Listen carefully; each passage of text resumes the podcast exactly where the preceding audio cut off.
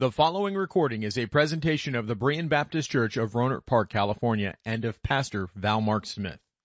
We are an independent Baptist congregation committed to the accurate presentation of the historical doctrines of the faith. We welcome you to visit our services anytime here in the Rohnert Park area.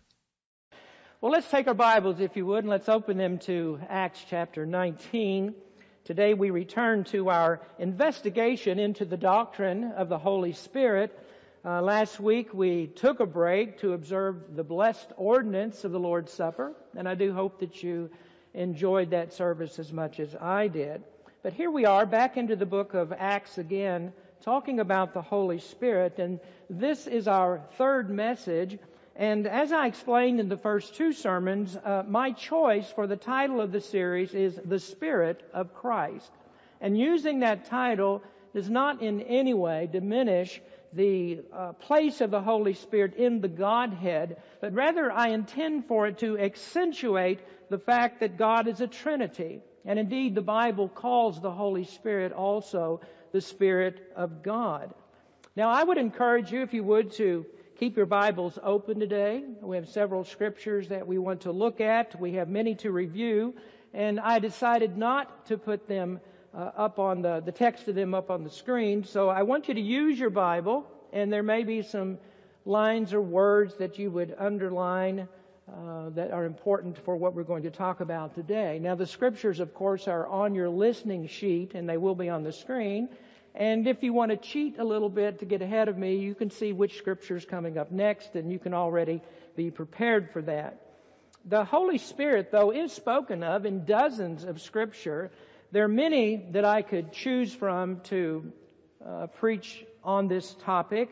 I've chosen, though, Acts chapter 19 as the launching pad that will get us into our discussion. And I like this text because it's so unusual and it's one that's often debated. Not so much about the Holy Spirit, but more about baptism. But we're looking into the questions about the Holy Spirit today. And in this place, we find that the Apostle Paul kept a promise to the Ephesian church that he would return to preach to them again. Uh, he first saw them on his second missionary journey. This is now his third excursion. And he has returned to the city of Ephesus and he comes with the mindset that he will strengthen the saints of God, that he will encourage them in their faith, and then just check up and see how well that they're doing and how they have increased their faith in the Lord Jesus Christ. Well, as he came into the city, he met 12 men that he hadn't met before. These were obviously not people that had heard him preach. These were 12 men who seemed to be quite confused about a very important doctrine of the Christian faith. And that is the doctrine or the confusion is about the Holy Spirit. My purpose is not to exposit this entire text. There's much here. I've told you that. Uh, there are lots of difficulties in this text but rather what we want to do is concentrate and uh, identify with a common problem among Christians today and others who don't know exactly who the Holy Spirit is and what the Holy Spirit does. What is the ministry of the Holy Spirit? Now when these, these disciples first met Paul, he asked them, had they received the Holy Spirit since they believed? Now, would you notice their answer as we read the scriptures beginning in verse number one? It came to pass that while Apollos was at Corinth, Paul, having passed through the upper coast, came to Ephesus, and finding certain disciples, he said unto them, Have ye received the Holy Ghost since ye believed? And they said unto him, We have not so much as heard whether there be any Holy Ghost. And he said unto them, Unto what then were you baptized? And they said, Unto John's baptism. Then said Paul, John verily baptized with the baptism of repentance, saying unto the people that they should believe on him which should come after him, that is, on Christ Jesus. When they heard this, they were baptized in the name of the Lord Jesus. And when Paul had laid his hands upon them, the Holy Ghost came on them, and they spake with tongues and prophesied. And all the men were about 12. These men said, we have not so much as heard whether there be any Holy Ghost. Now the key to their response is to Paul's second question, unto what then were ye baptized? And they replied that they had John's baptism, to which Paul responded, John's baptism looked forward to the one who would come after John. Now I assume that you know that even though John the Baptist is a New Testament character, he is the last prophet of the Old Testament era. He was sent to prepare the people for the coming of Christ, or if we were to use the Old Testament terminology, he was sent to prepare them for the Messiah that had been promised to Israel for centuries. And his preparation was straightforward, it was direct, as he told the people that what they must do is to repent of their sins and to flee from the wrath of God. And he was even more direct when he addressed their depravity by calling them snakes. You don't hear that kind of preaching today. Preachers won't talk like John talked, speak like he spoke. Instead, our preachers today have a hairstylist on staff. They wear finely pressed Armani suits, and as I was thinking about that very line this morning, having a hairstylist on, ta- on ta- uh, staff, I was sitting on the back row and saw Melissa pruning uh, Tate's hair to make sure that it was all laid perfectly straight. I don't have that. I don't have that. I can't get anybody to do that for me. John was not that kind of a preacher. He was this leatherneck preacher that, that wore a hide that's ripped from a camel and he ate grasshoppers for breakfast. But the indication here is of them having received John's baptism is that they hadn't heard that the one that John preached had actually arrived. They were obviously, again, not disciples that were reached during Paul's second missionary journey. They never met the apostle Paul because if they had, they would know this, that Paul said, he preached nothing but Christ and him crucified. So since they didn't know about the death of Christ, they wouldn't know about the promise that he made that the Holy Spirit would come. Jesus said after his death, the Holy Spirit would come and he would give his people the power to live for him. They heard nothing at all about Pentecost, and they didn't know that the Holy Spirit had come to dwell in God's people in a very special way. So their answer was that they had not heard there is a Holy Spirit. Now, as I mentioned in another sermon, that does not mean that they had never heard of the Holy Spirit at all. They attended John's baptism. Apparently they heard John speak and John spoke about the Holy Spirit. They had the Word of God. The Old Testament has much to say about the Holy Spirit. The part that they didn't get was they didn't know about this unique work of the Holy Spirit. Again, they didn't know what the Holy Spirit would now do in the life of believers. So there was confusion about the Holy Spirit, and it's still true today that there is still very much confusion about the Spirit. As we've mentioned again, uh, he is sometimes referred to as the forgotten person of the Godhead.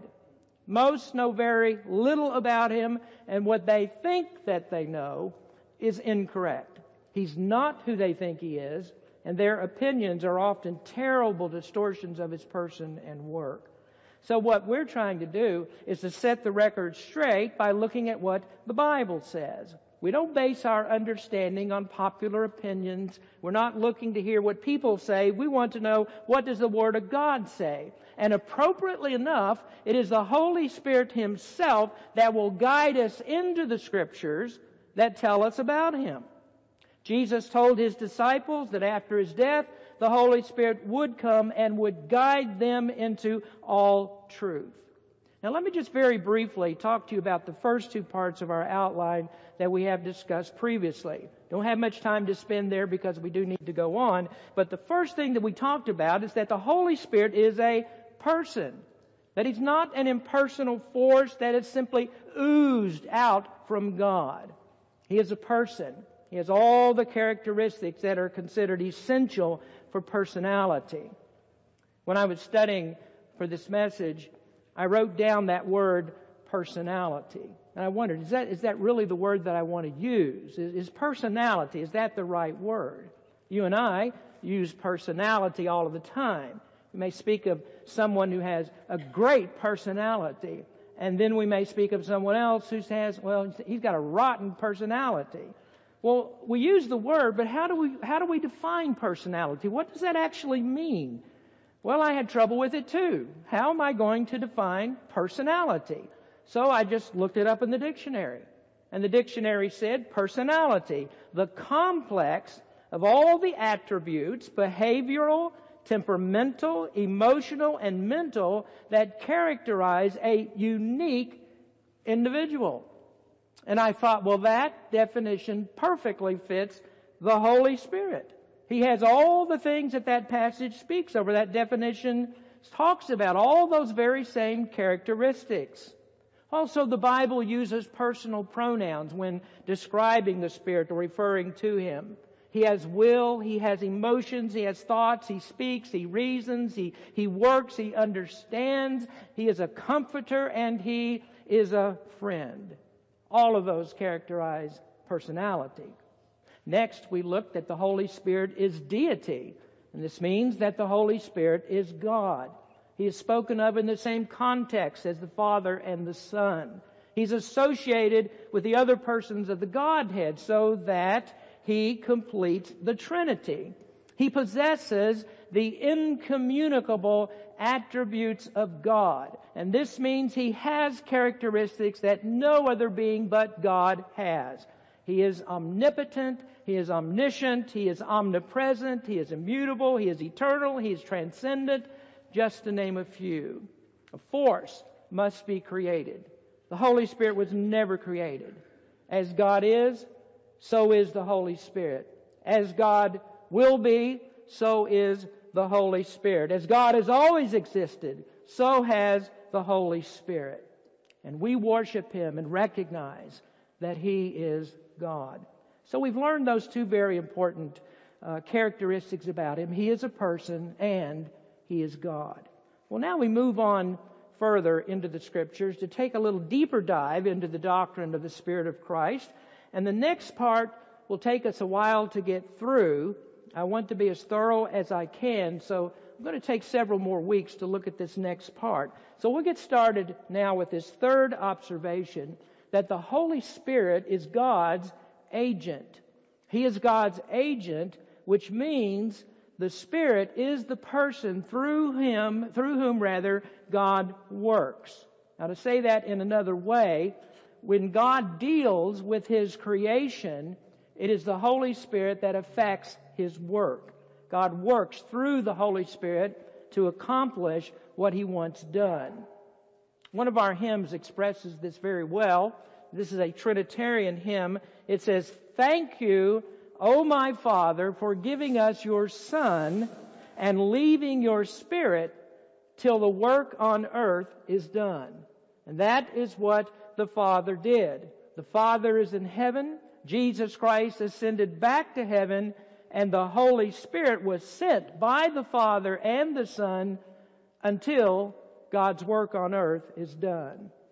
Now you can very well imagine that God's work on earth is wide and varied. There's much scripture about this, about the Holy Spirit and His agency doing the work. Now we're finite earthly creatures. We don't have real clear understanding of God. There's not a whole lot that we can know. What we do know, we'll learn in just a few minutes, is by the Holy Spirit. But the Bible was given us to, uh, to help us to understand how that God relates to humans. The Holy Spirit is the author of Scripture. So that means that everything that we know about God, everything we can know about God, must be revealed by the Holy Spirit.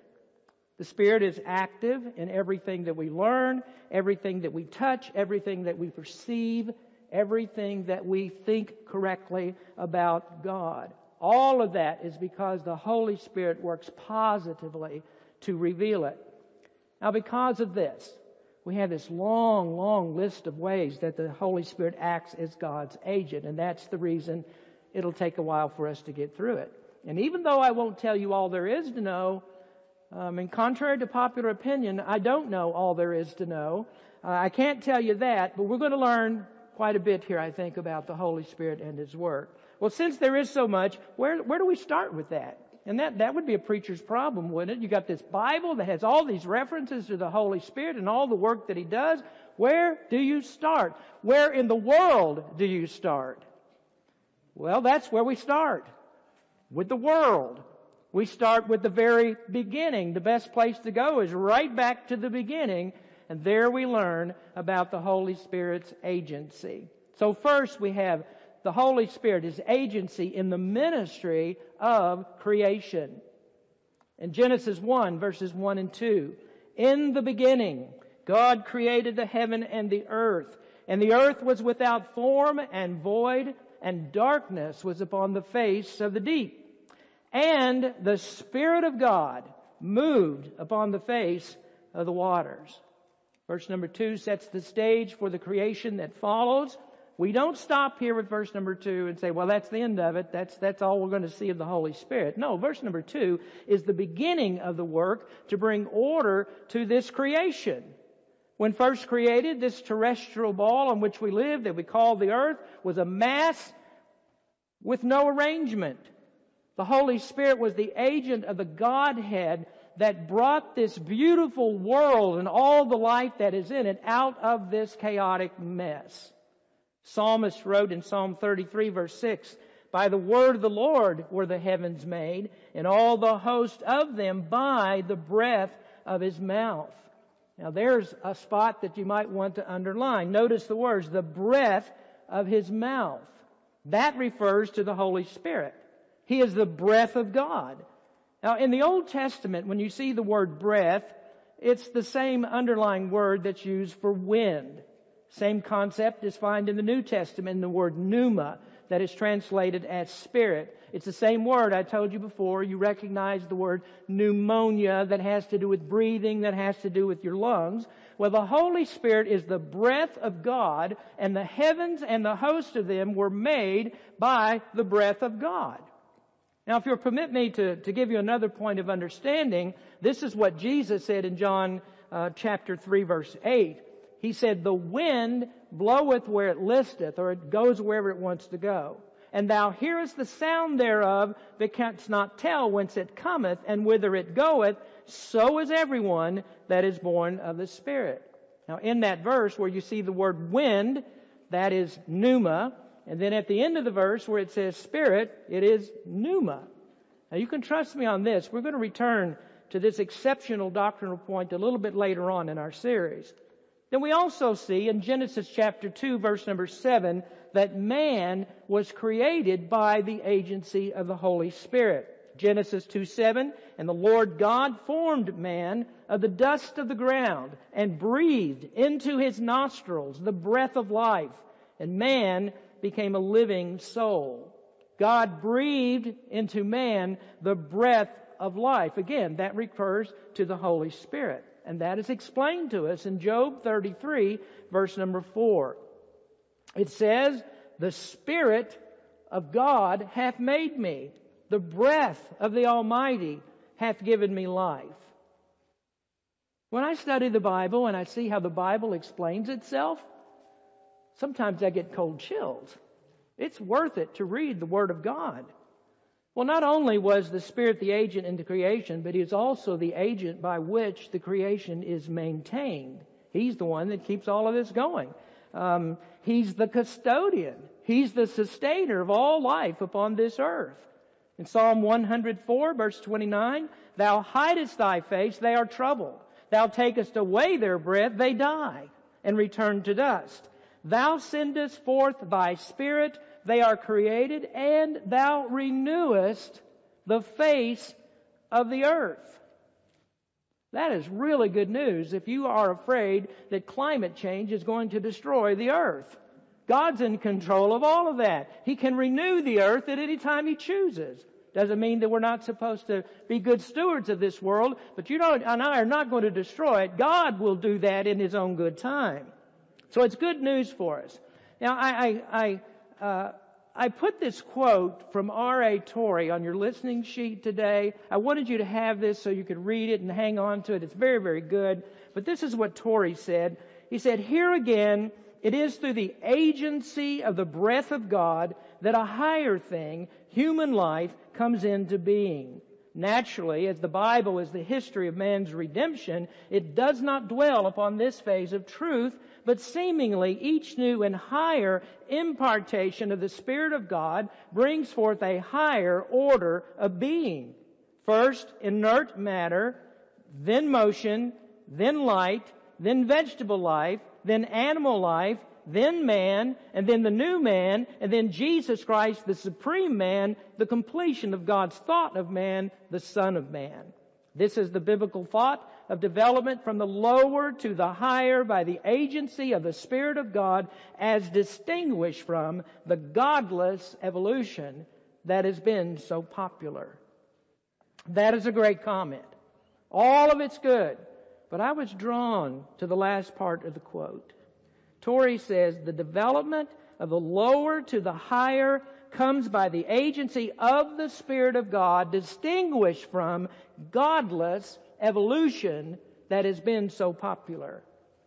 Why is that so interesting? Well, Torrey refers to godless evolution as being popular. It's interesting to me because Torrey lived around the uh, around the turn of the 20th century when evolution at that time was, you know, not much more than a novelty. People were checking into it and it was becoming more popular.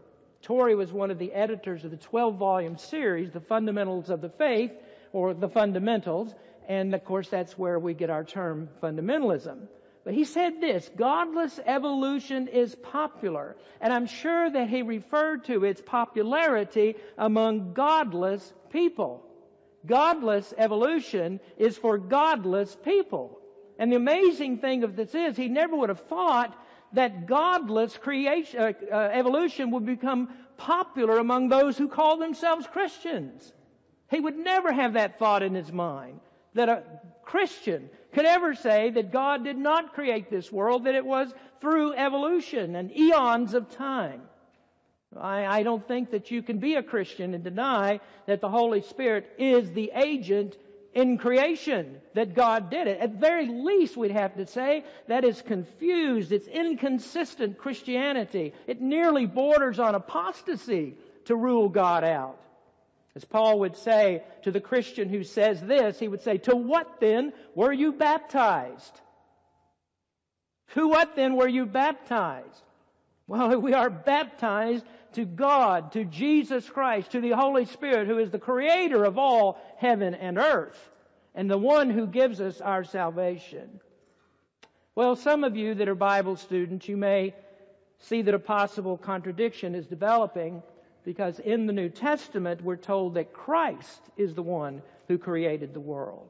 Specifically, Colossians 1:16 says, "For by him, that is by Christ, were all things created that are in heaven and that are in earth, visible and invisible, whether they be thrones or dominions or principalities or powers, all things were created by him and for him."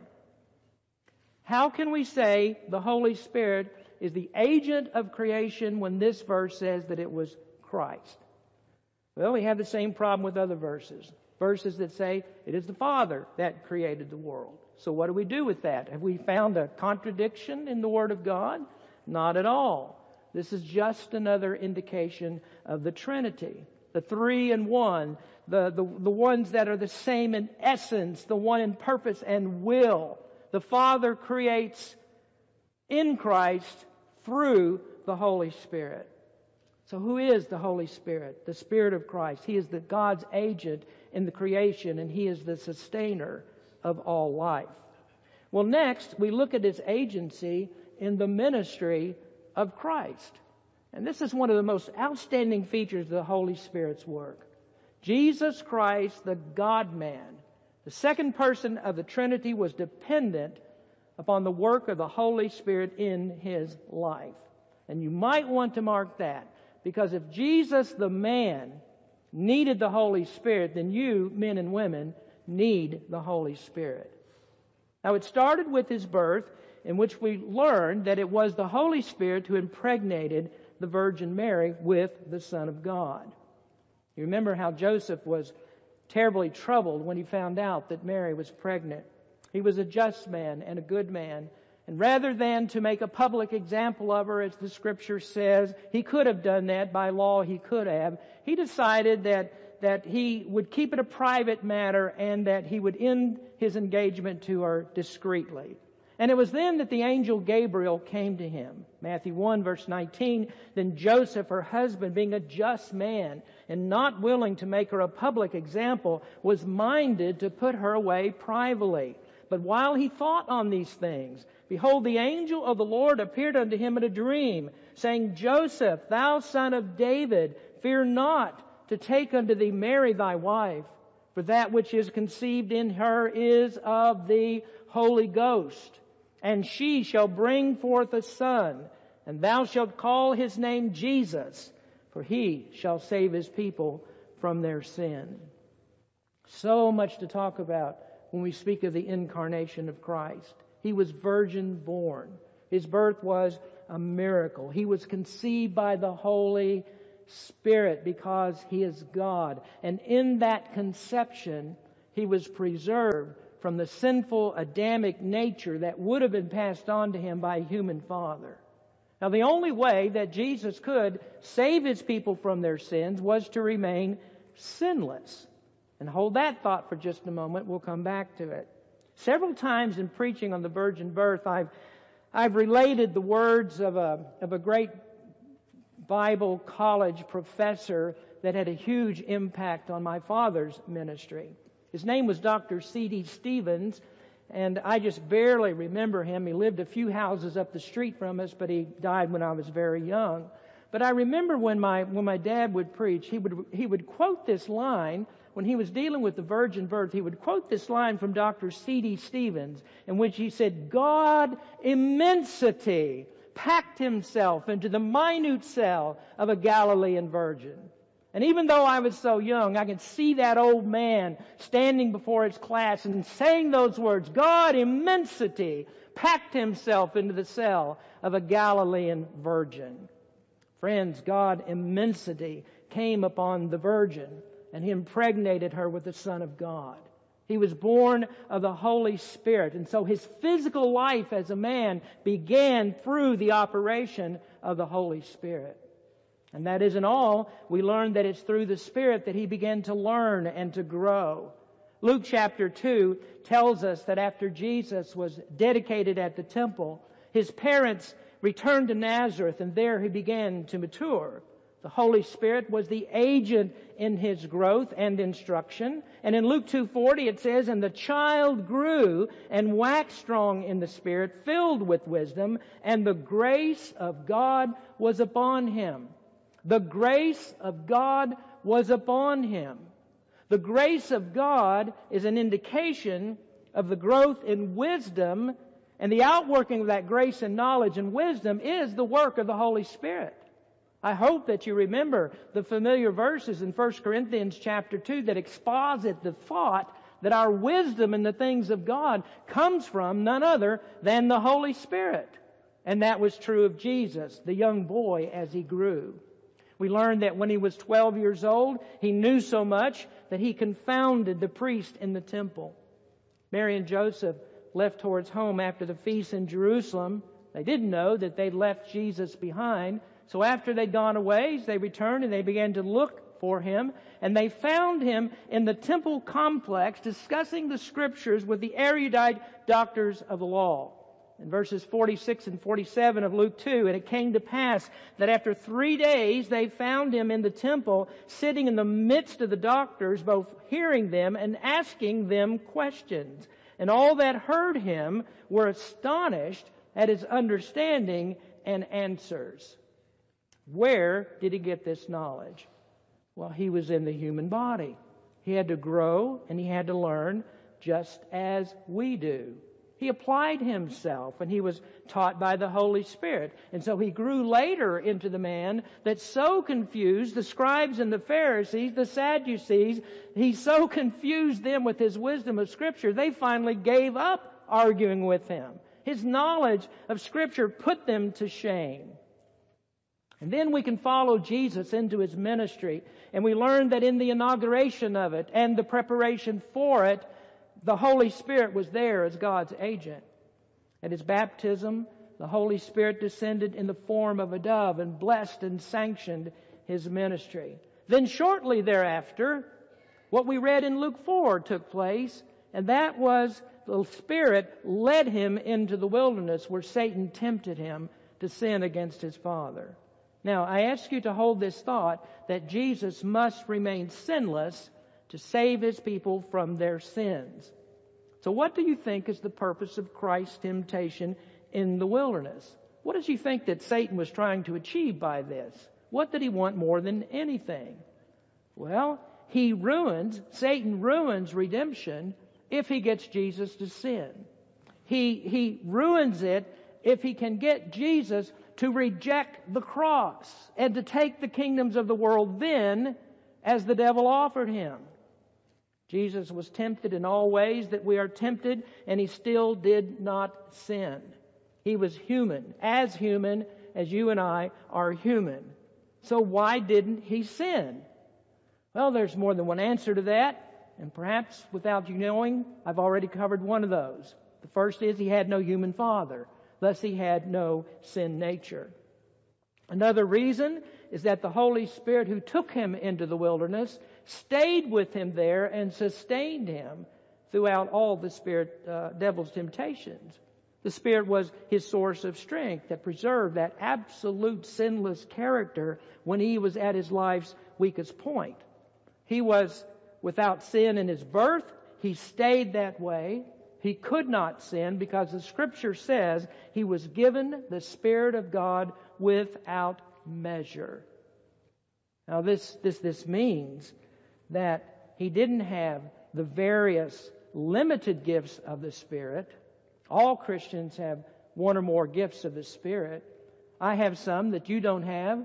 You have some that I don't have. The Spirit has made you better at some things than I am because I don't have your gift. We have differing gifts by the Spirit. And that's what helps us to complement one another within the church of the Lord Jesus Christ. Jesus didn't have one or two gifts. Uh, he wasn't strong in some areas and weak in others. Oh, the Holy Spirit was given to him without measure. And so he had all of the gifts of the Spirit in the fullness of their capacity. He was filled with the Spirit. And then further, it was the Holy Spirit that was always present for his preaching and healing ministry. Luke speaks of the Holy Spirit when he says that Jesus was in the synagogue at Nazareth. Remember we read that a moment ago? I kind of slowed down on that point. The Spirit was with him, and he went into the he went into the synagogue, and uh, there he began to read the scriptures from the book of Isaiah. Luke records again, chapter four, and there was delivered unto him the book of the prophet Isaiah. And when he had opened the book, he found the place where it was written, "The Spirit of the Lord is upon me." Because he hath anointed me to preach the gospel to the poor. He has sent me to heal the brokenhearted, to preach deliverance to the captives, and recovering of sight to the blind, to set at liberty them that are bruised, to preach the acceptable year of the Lord.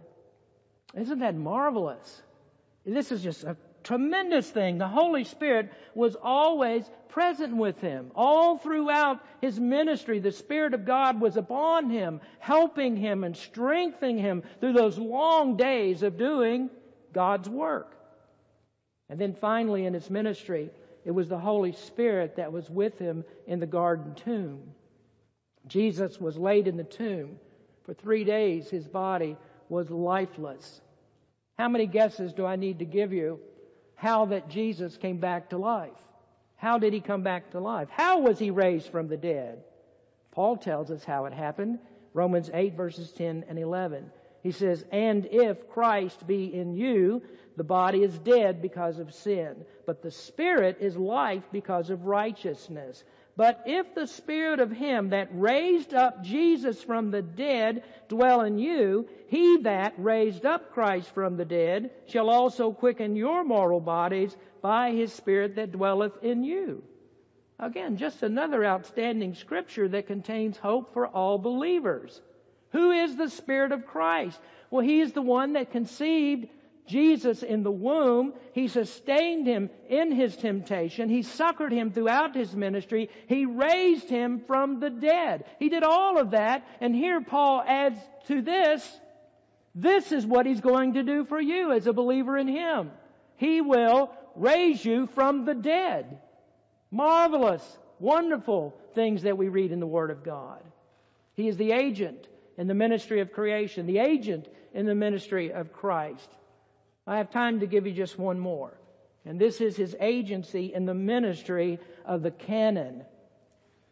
He is the agent in the ministry of the canon. And here, of course, I'm speaking of the canon of the Holy, of the Holy Scriptures. Now, you, you might not know this word canon. It's not something that you shoot in the dawn's early light.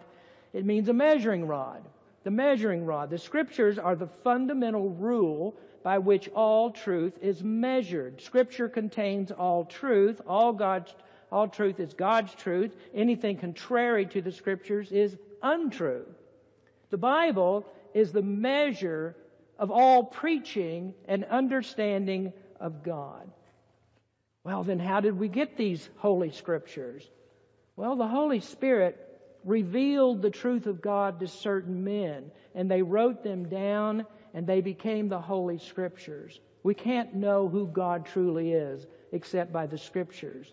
Now, the Bible does say the heavens declare the glory of God. The firmament shows His handiwork. God's existence is evident without me telling you that He exists. The scriptures say, if you don't know this, the revelation of Jesus Christ, Jesus said the stones would cry out. If the, if the handiwork of God in the heavens didn't do it, the stones would cry out. But we don't learn about the personal God and how to have a relationship with Him by looking at the stars at night, by looking at the moon at night, or looking at the sun in the daytime.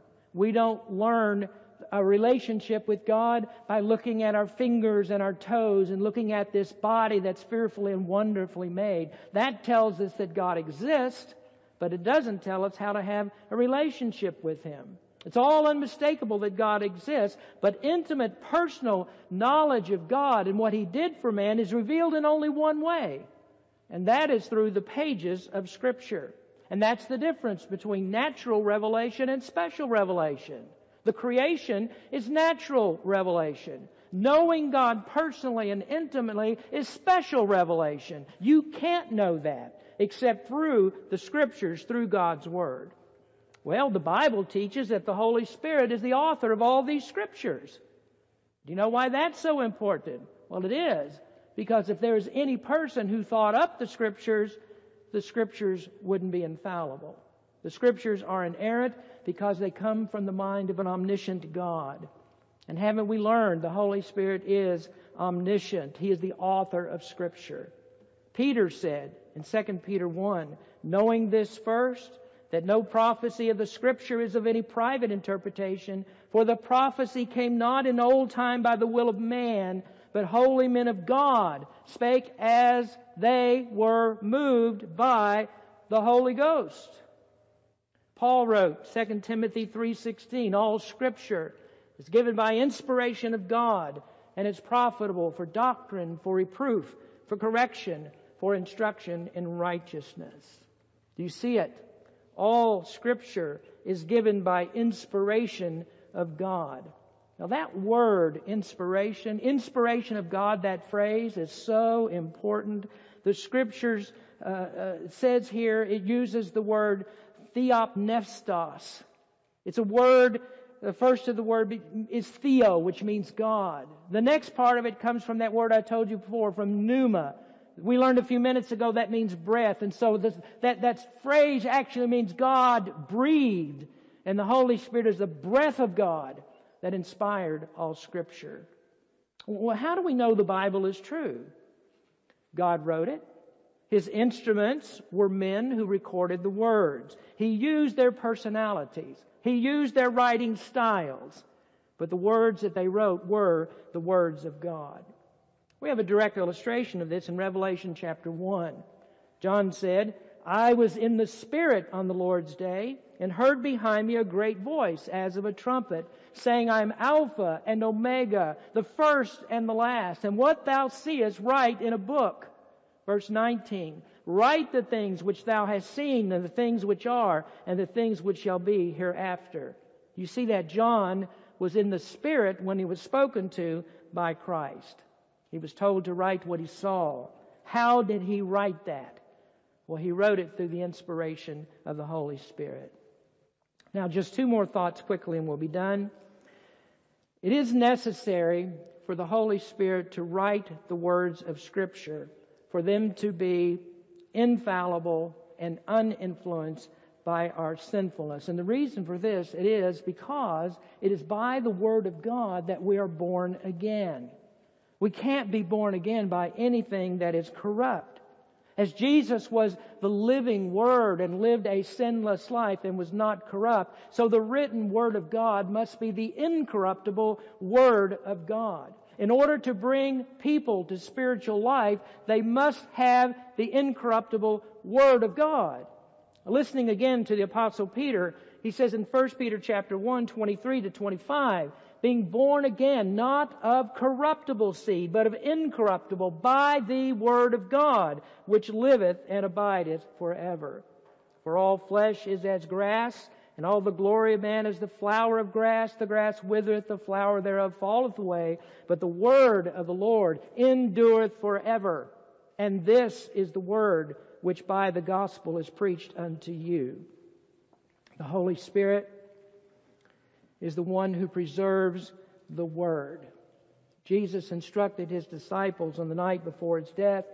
He said in John 14, But the Comforter, which is the Holy Ghost, whom the Father will send in my name, he shall teach you all things and bring all things to your remembrance whatsoever I said unto you. So it's the Holy Spirit that kept the words of Christ alive in their memories. They didn't sit down there with a notepad and while Jesus was speaking, say, oh, hold on just a minute, I gotta get that down. You said, what? Would you repeat that for me, please? Let me, let me just write that down. That's not how it happened at all. These things were written after Jesus had died. Some of them years and years after Jesus died. And it was the Holy Spirit that preserved all the words of Jesus Christ so that the, the disciples could write them down in the gospel accounts and in, in other places of scripture. So the Holy Spirit is one who kept Christ alive in their memories to record it all. And then the Holy Spirit protected their memories from pollution and distortion. So that what we read is what Jesus said. They remembered just what Jesus said. They added nothing to it. They took nothing away from it. They said what Jesus said. Now Satan knows that the way to blind people to the truth and keep them away from salvation and out of heaven is to corrupt the Word.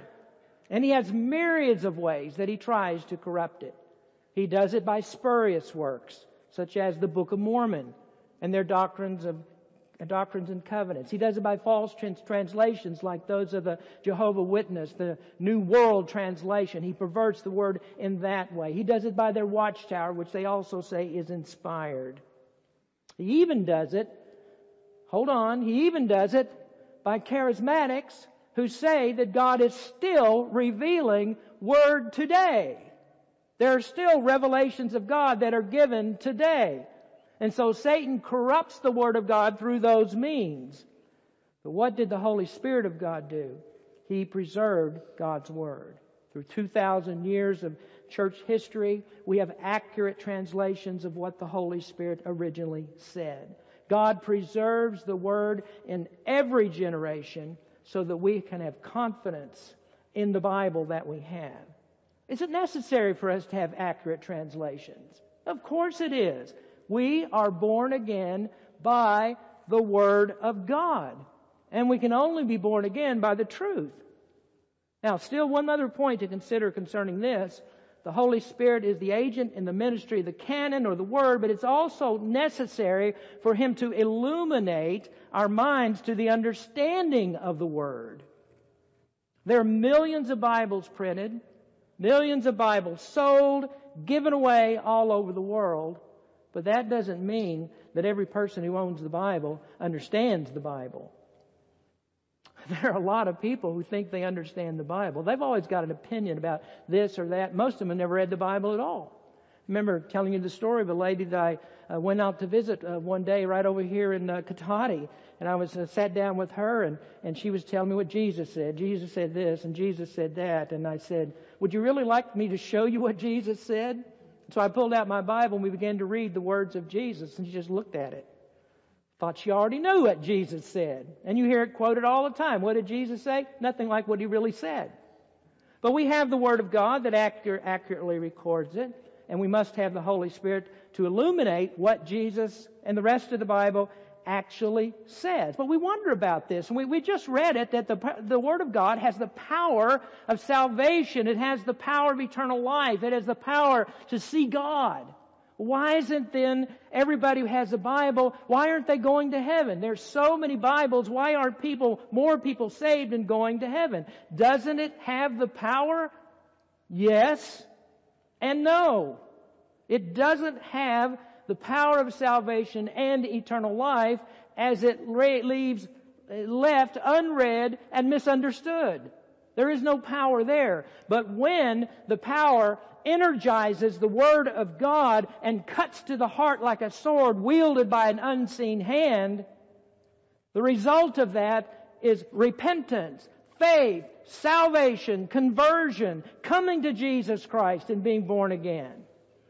Who ministers the Word to the heart and gives understanding? It's the Holy Spirit who illuminates our minds to the truth. He opens the eyes of understanding I don't cause you to understand. The best argument that I can make cannot cause you to understand.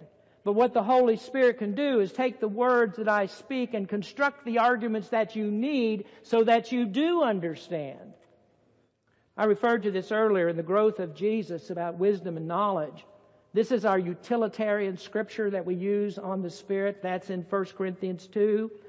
Now, now we have received not the Spirit of the world, but the Spirit which is of God, that we might know the things that are freely given to us of God, which things we also speak, not in words which man's wisdom teacheth, but which the Holy Ghost teacheth, comparing spiritual things with spiritual.